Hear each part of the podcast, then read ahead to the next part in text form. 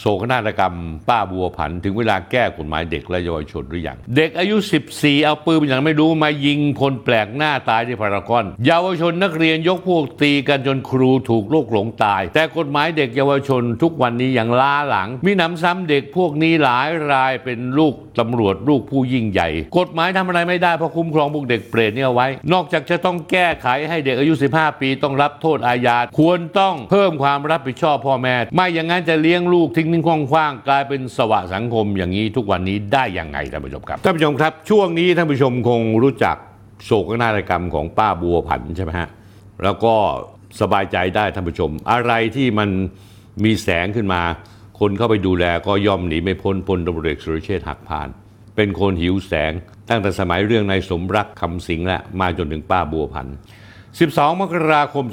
2567 ป้าบัวผันตันสุข อายุ 47 ปี เป็นผู้หญิงเร่ร่อนสติไม่ดีอารัญญประเทศสาแก้ว ถูกพบเป็นศพ ตอนแรกสามีสารภาพว่าเป็นคนทำแต่ในสุดหลีกเลี่ยงความจริงไม่ได้ว่าภาพวงจรปิดฟ้องว่าผู้กระทำผิดคือเยาวชน 5 คน อายุตั้งแต่13 ปีถึง 16 ปี มีพฤติกรรมโหดเหี้ยมใช้ความรุนแรง โดยป้าบัวผันแทบไม่มีทางต่อสู้ แถมหนึ่งในนั้นยังเป็นลูกชายตำรวจตำแหน่งรองสารวัตรสืบสวนสพอรัญญประเทศจังหวัดสระแก้วซะเอง ท่านผู้ชมครับ ผมไม่ลงรายละเอียดเรื่องการฆาตกรรมป้าโบผันนะครับท่านผู้ชมคงทราบมาบ้างแล้ว ถ้ายังไม่ทราบก็สืบค้นข้อมูลได้ไม่ยาก ประเด็นที่ผมอยากจะพูดวันนี้ คดีนี้เป็นคดีฆาตกรรมสะเทือนขวัญ มีนัยยะสำคัญอยู่สองสามประการ คือ ประการแรกตำรวจแทรกแซงกระบวนการยุติธรรมหรือเปล่า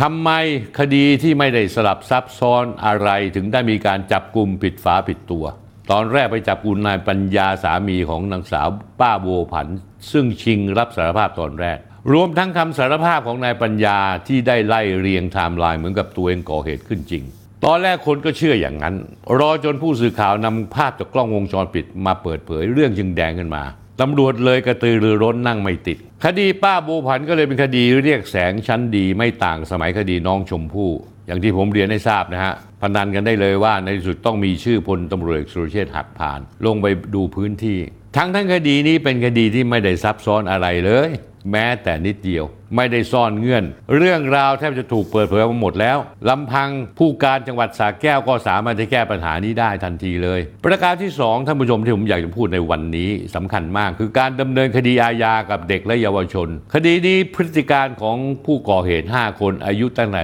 13 ถึง 16 ปี มันโหดเหี้ยมเกินเด็กเมื่อพิจารณาดูเหตุโศกนาฏกรรมครั้งนี้แล้ว ประกอบกับเหตุการณ์ที่เกิดขึ้นก่อนหน้านี้ ยกตัวอย่างกรณีกราดยิงที่โรงห้างพารากอนช่วงเดือนตุลาคม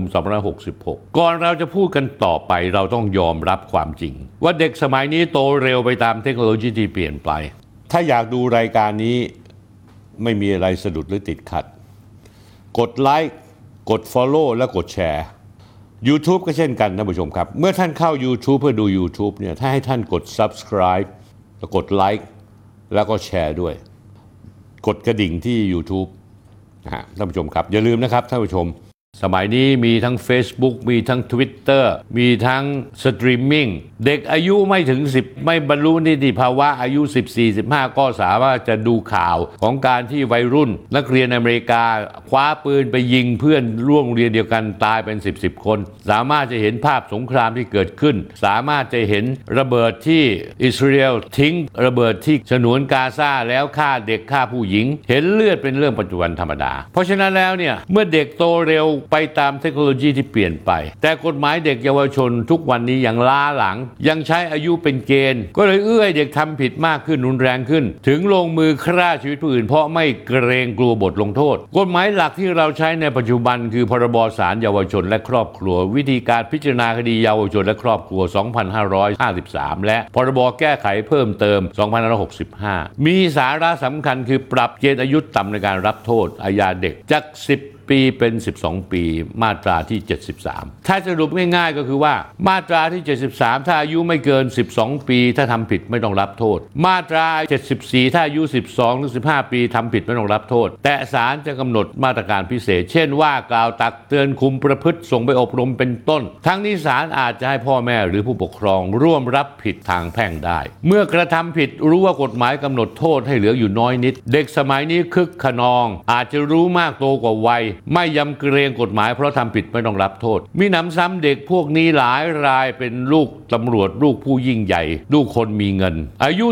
13-16 ปีรุมกระทืบลากผู้หญิงสติไม่ดีขึ้นรถ พอร่วงจากรถก็วนกลับพามาไปจนได้ค่าเสร็จเองเอามาล้างรถแวะซื้อของเซเว่นไม่รู้สึกรู้สาอะไรเลย แล้วยังมีไอ้หมาตัวไหนออกมาปกป้องเด็กว่าเด็กรู้เท่าไม่ถึงการเด็กไร้เดียงสายกระวะใครที่ออกมาพูดคำนี้ขอให้แม่งลงนรกไปทั้งครอบครัวเลย เด็กบางคนนไม่ใช่ผ้าขาวเสมอไป มีคนตายมาแล้วกี่ศพ เด็กอายุ 14 เอาปืนอย่างไม่รู้มายิงคนแปลกหน้าตายที่พารากอน เยาวชนนักเรียนยกพวกตีกันจนครูถูกลูกหลงตาย กฎหมายทำอะไรไม่ได้เพราะคุ้มครองพวกเด็กเปรตเนี่ยเอาไว้ นอกจากจะต้องแก้ไขให้เด็กอายุ 15 ปีต้องรับโทษอาญาตามความหนักเบาคดีแล้ว ควรต้องเพิ่มความรับผิดชอบพ่อแม่ต้องมีโทษชัดเจน ควรมีโทษอาญาด้วยถ้าจำเป็น ถ้ามีโทษปรับต้อง ปรับให้แม่งล่มจมไปข้างหนึ่งไม่อย่างนั้นจะเลี้ยงลูกทิ้งทิ้งคว่างคว้างๆกลายเป็นสวะสังคมอย่างนี้ทุกวันนี้ได้ยังไงท่านผู้ชมครับ เห็นด้วยไหมครับท่านผู้ชม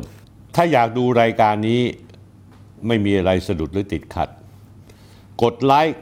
กด Follow และกดแชร์ YouTube ก็เช่นกันท่านผู้ชมครับ เมื่อท่านเข้า YouTube เพื่อดู YouTube เนี่ยถ้าให้ท่านกด Subscribe แล้วกดไลค์แล้วก็แชร์ด้วย กดกระดิ่งที่ YouTube นะฮะท่านผู้ชมครับ อย่าลืมนะครับท่านผู้ชม